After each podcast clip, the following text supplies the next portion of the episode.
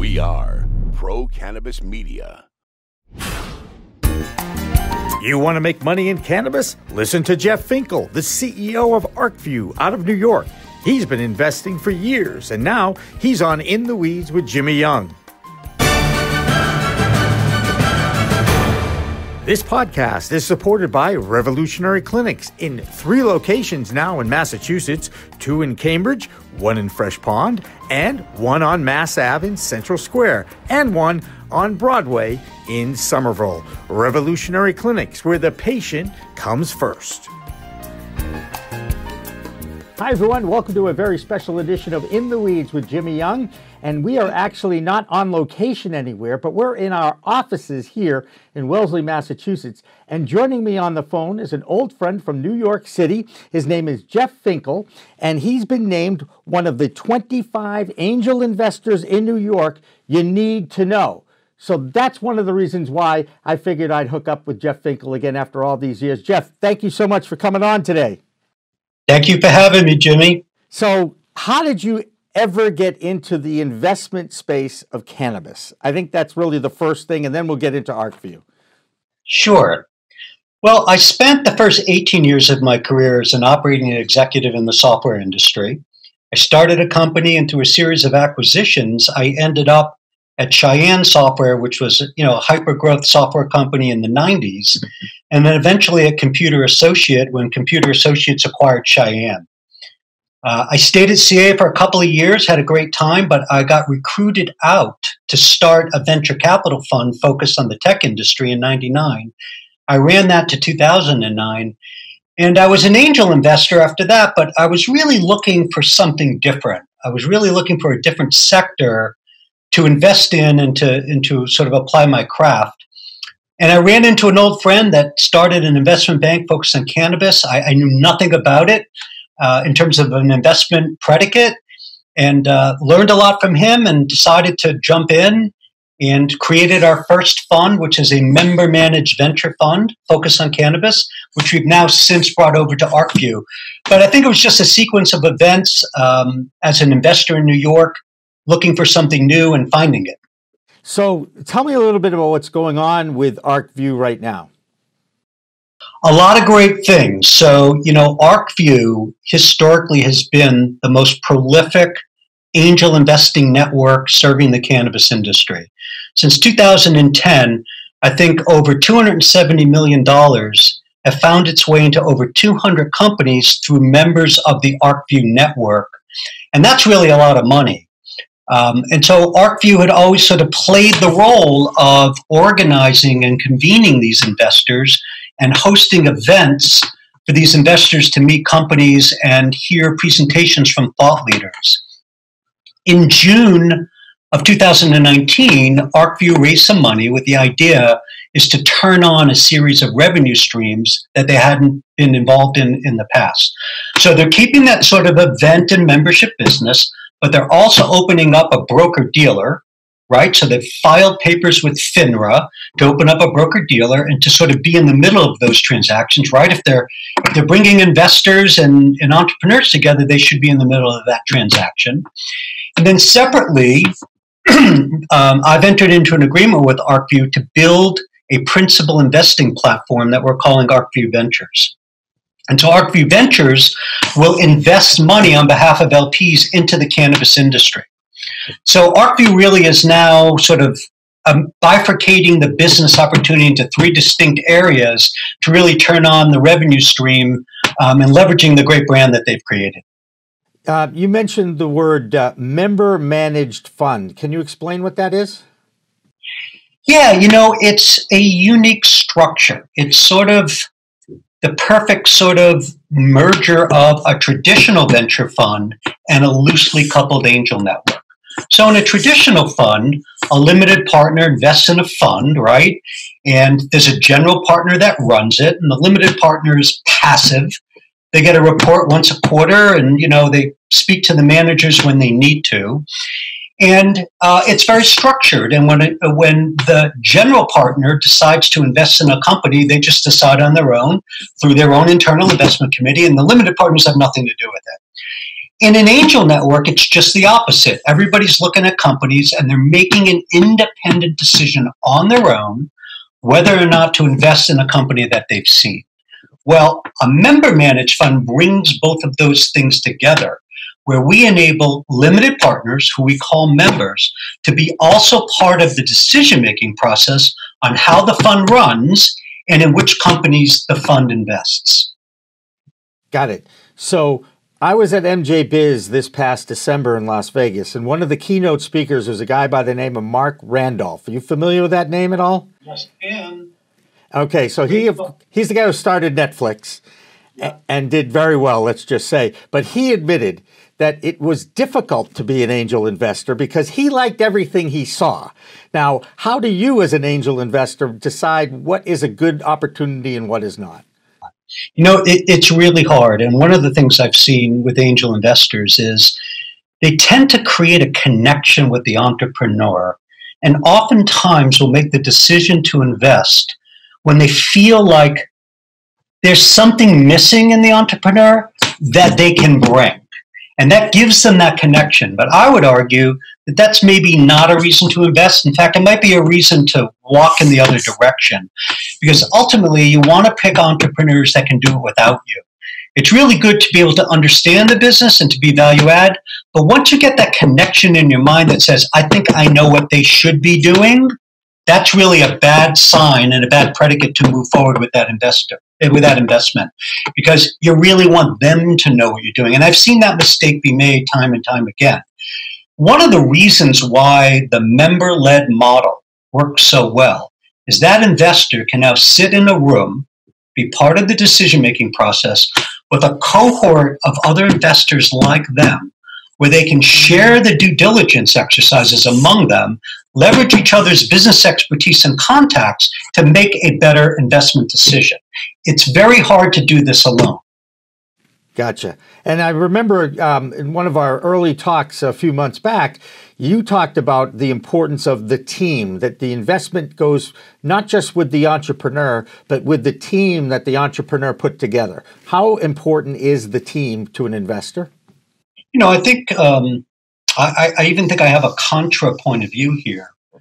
Um, most people will tell you team is everything, and team is very important. Team is very, very important.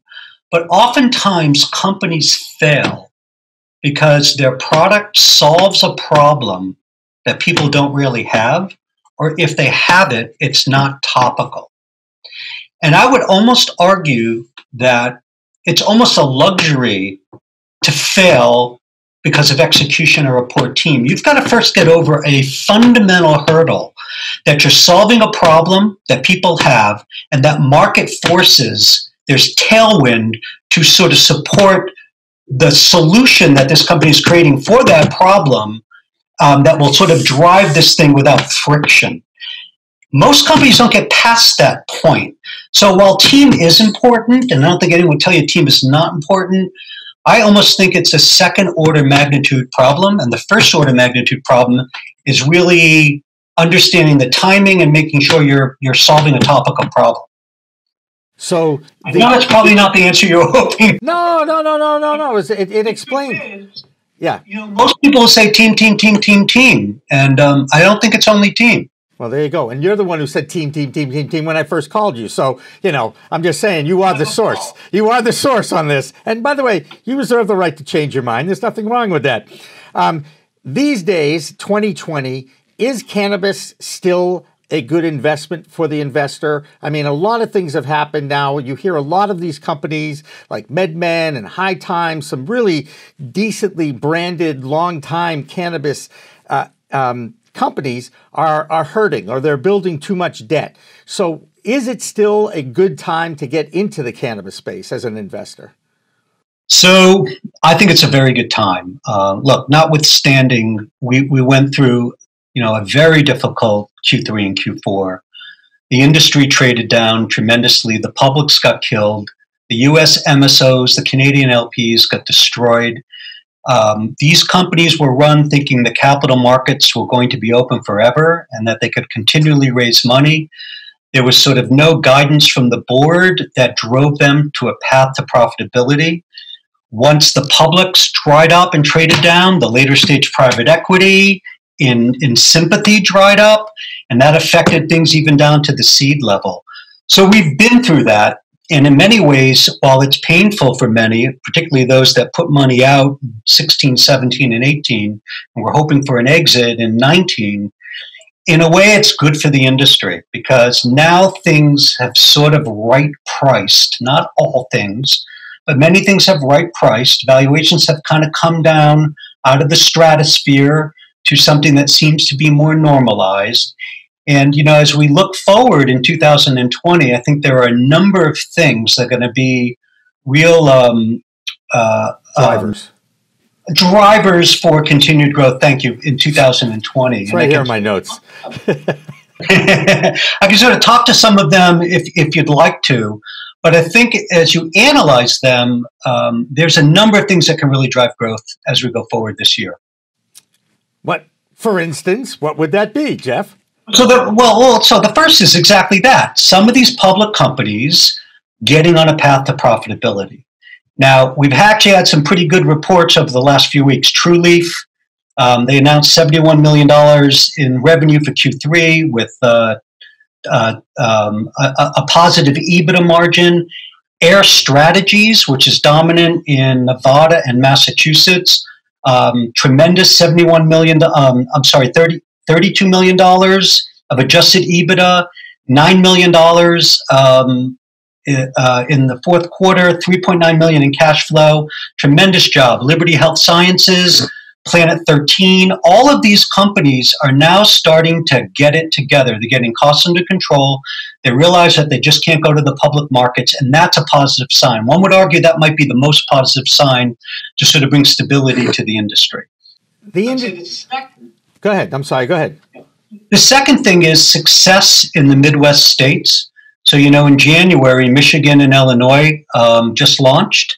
Um, they're doing tremendous. Um, I think the uh, two month sort of sales in Illinois was $39 million. Really good. Um, no big problems. Illinois, particularly being, you know, with Chicago being a high density urban area, um, really seeing those two programs come together is giving the industry a lot of confidence. Uh, after that, I think there's a lot of support for the Northeast states. Right, Governor Cuomo has made some positive comments about supporting the process. Remember, last year New York missed by two votes in the Senate. Mm-hmm. It came down to two votes. They couldn't agree on expungement. They couldn't agree on allocation of tax resources. But Cuomo is all over it this year. He's already built it into the budget. And certainly, if New York goes, we think New Jersey, Connecticut, and Rhode Island are not far behind, which will bring sort of a big sort of East Coast hub to this industry. I think Connecticut's in California. Yep. You know the, the, the, the you know you can buy illicit product at 50% lower cost than you can buy legal product in California because of the ridiculous tax structure. And so um, I think that that's a very um, difficult thing for the industry, and the industry is not really um, rebounded from that. But there's some positive comments from Governor Newsom to get that under control. Canada is, you know, now launched Cannabis 2.0, where they're allowing other products than flower. They're allowing edibles and beverages. That rollout seems to be going well. All of these things are very, very positive. Um, notwithstanding that, on the regulatory side, the Safe Banking Act uh, getting momentum in, in Congress, I think, will be very important. And the FDA last week even came out with some positive comments about moving towards a structured program for the approval of CBD. All of these things, or any two or three of these things, will stabilize the industry and really drive growth into 2020 and 21. So you mentioned the Safe Banking Act. We know that it passed uh, very nicely in the in the House, and now it goes to the Senate. We all know that there is um, well, let's just say not a lot of action going on in our government in Washington, D.C. these days. Um, are you confident that the Senate may actually take this up before November 2020? You know, I'm not sure. I'm not sure. Um, you know, remember, there are 420 banks that bank the industry. Many of them are community banks, state chartered banks, credit unions, but there's banking support in this industry. So I think the Safe Banking Act will, will sort of drive a lot of institutional debt providers to the industry. but I think the industry functions without it. So if this is a 2021 um, approval, I think that's fine. I mean, the sooner the better, but I'm not sure that's going to be the thing that's going to sort of accelerate this industry this year. The UN comes out talking about descheduling internationally cannabis. Again, another positive development. It hasn't happened yet, but they're talking about it and they're following the World Health Organization's lead on this. Um, how much of a factor do you think that will be if that happens here in the United States?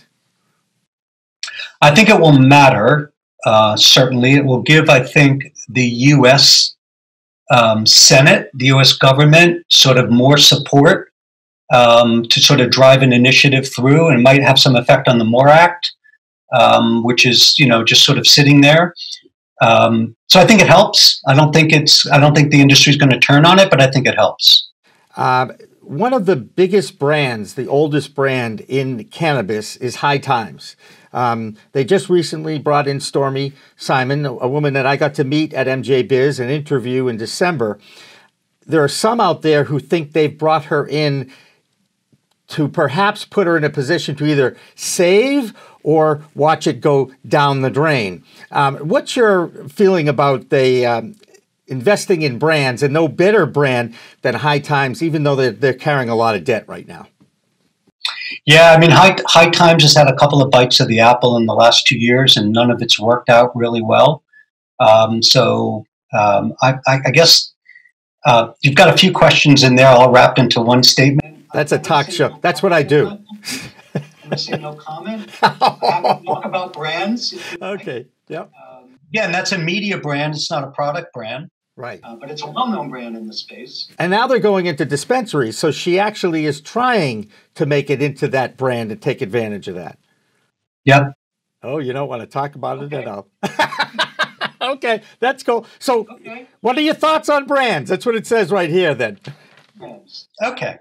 So, um, 2019 was supposed to be the year of the brand, supposed to be the year of the beverage. Uh, certainly wasn't the year of the beverage. There are a lot of brands competing, you know, competing for shelf space. I guess, um, and I'm an investor, you know, in, in a in a brand. Um, I guess what I would say is that it's very difficult for an artisan brand to emerge where they don't control the supply chain, right? So they're not a producer of the biomass that goes into the product on one side, or they don't own the shelf space on the other side. If you're a large dispensary in California or Nevada uh, or Colorado, you're controlling the shelf space. You're probably going to create your own brand. So I think it's very, very difficult. I can tell you I see tons of business plans for brands that have a unique element, a team that comes from CPG that seemingly can get it done. But I don't see, in, in many cases, where the true advantage is and where they're going to have a predicate or an unfair advantage to win if they don't control one of those two things. So, these multi state operators who have this seed to sale vertical that we keep seeing coming into new states, uh, where is the biggest margin, and is that the best way to kind of protect your investment if you get involved with one of these MSOs? So it's not on growing, and you know there there's a lot of sort of margin sort of compression around growing. Um, you're going to see a lot, you know, in a world that contemplates, you know, uh, repeal of prohibition. You're going to see a lot of grow happen in the southern states. You're going to see a lot in Mexico and Colombia. I mean, they're able to produce at about 10 cents a gram for flower. I think the best, most efficient producers in Canada are doing it about a dollar fifty. You're going to also see um, biosynthesis, where providers are essentially, uh, through proprietary yeast cultures, developing CBD and THC at 10 cents a gram, where it's consistent product brewed in like beer vats right out of yeast. You know, we don't have to go through sort of grow cycles that are expensive and take time, and there's so many variables into the weather and the conditions.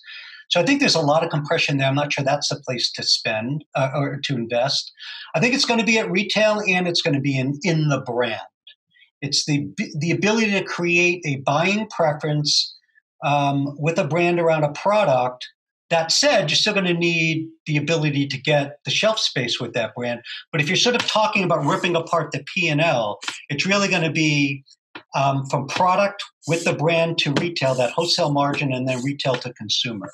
That's where most of the margin is. Speaking of wholesale, do you see a day where we might actually be trading wholesale cannabis on the commodities market? Sure. Like can't tell you what. you can't look into your crystal ball and say it's going to be at least 10 years.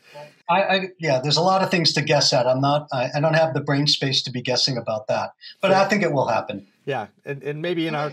It's an agriculture crop. Right, right. right? It's going to be a fairly large one. Yeah. So why shouldn't it act like that? You know, in a world that contemplates, you know, uh, multi-state, uh, interstate commerce and, and repeal of prohibition. Yeah. It will function like an ag product.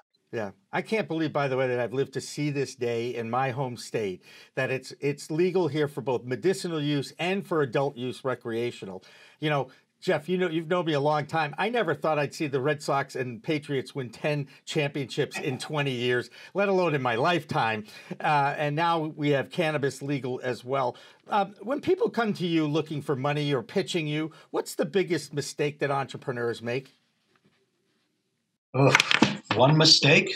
Okay, multiple mistakes. Um, multiple mistakes. Um, well, I would tell you um, not understanding the numbers. You know, it's so easy with Excel today to build a financial model, um, which in presentation doesn't pass the smell test. Let me give you an example.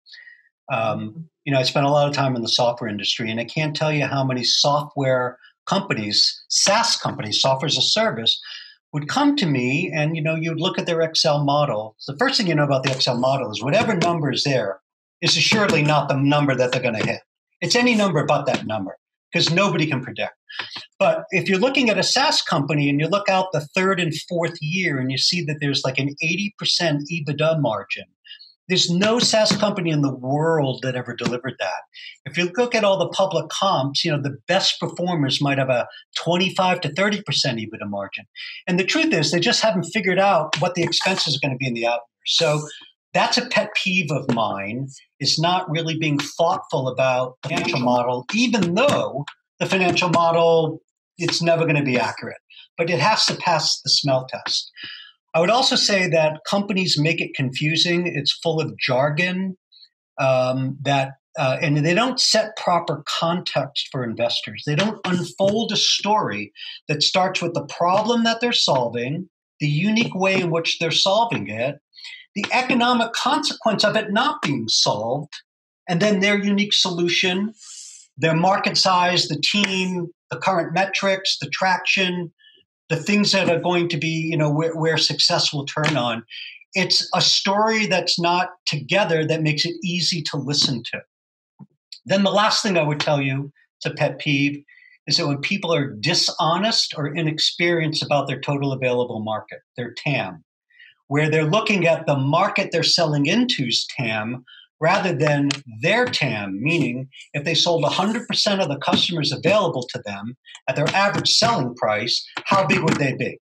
That would be their total available market. Not the size of the cannabis industry that's expected to be 50 billion. That's not their TAM. That's the size of the market that they're selling into. And you'd be surprised how many fairly experienced entrepreneurs don't really sort of correct for that in, in their selling documents when they're talking to investors. When you mention that figure, 50 billion size of the industry, are you including the hemp side of things too? No, that's cannabis only. Gotcha. That's I just want to make sure that we make that distinction because hemp to me seems like it has so many more uses than the cannabis sativa THC side of things. Well, we don't know. I mean, you know, aside from the industrial side of hemp, which you know is there, there's really not even a lot of investment capital going into, it, and there should be. But you know, is CBD the omega three of the 2010s? You know, I get it, there's medicinal principles that are um, more prolific in CBD than omega three, but do we need it in our vinegar? Do we need it in our food? Do we need to have dinner parties with it? Or is it enough to just buy a really good tincture or a gel cap or or a cream when you know when when we're anxious or we have pain or or for other ailments?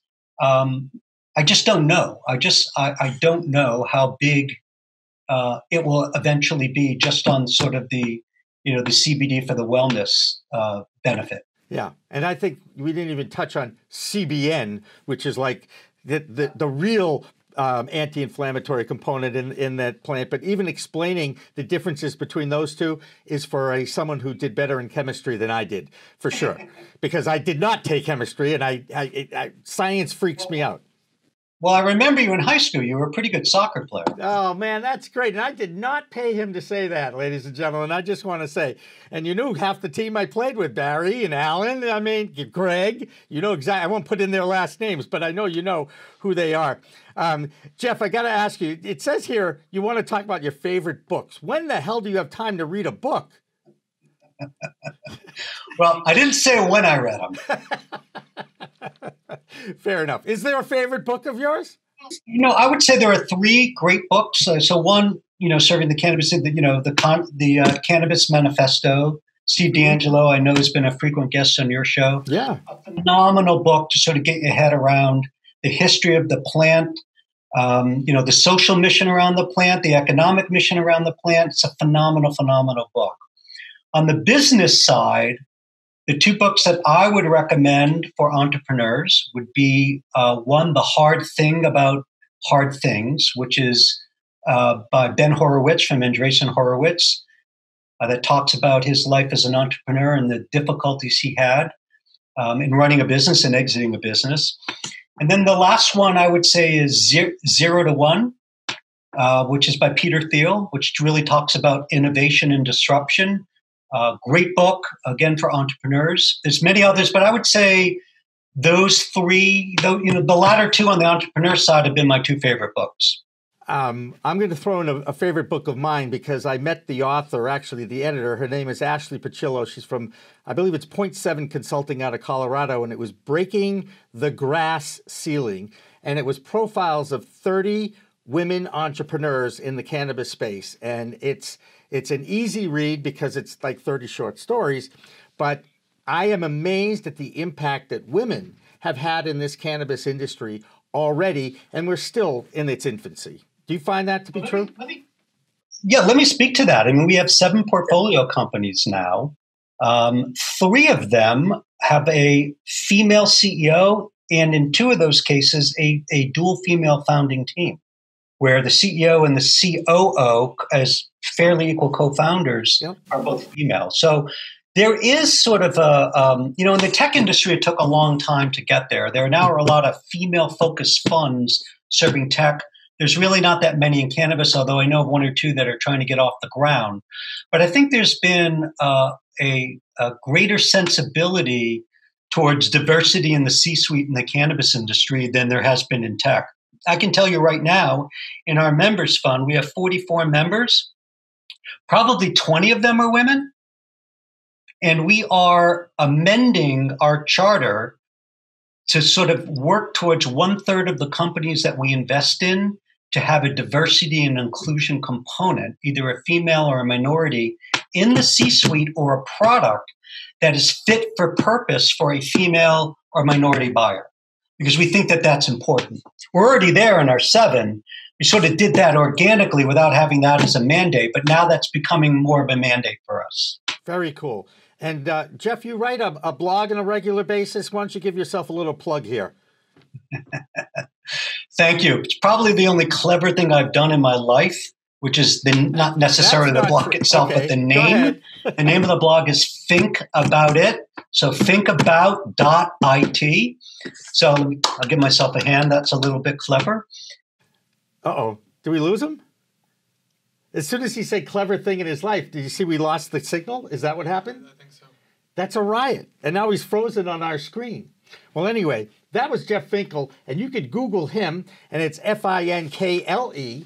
And ArcView is his fund, and you can find out more about him just by going on LinkedIn and linking in with him. So for Jeff Finkle, I'm your host of In the Weeds, Jimmy Young. We'll see you next time. And remember, it's a whole new world of weed out there. We are Pro Cannabis Media.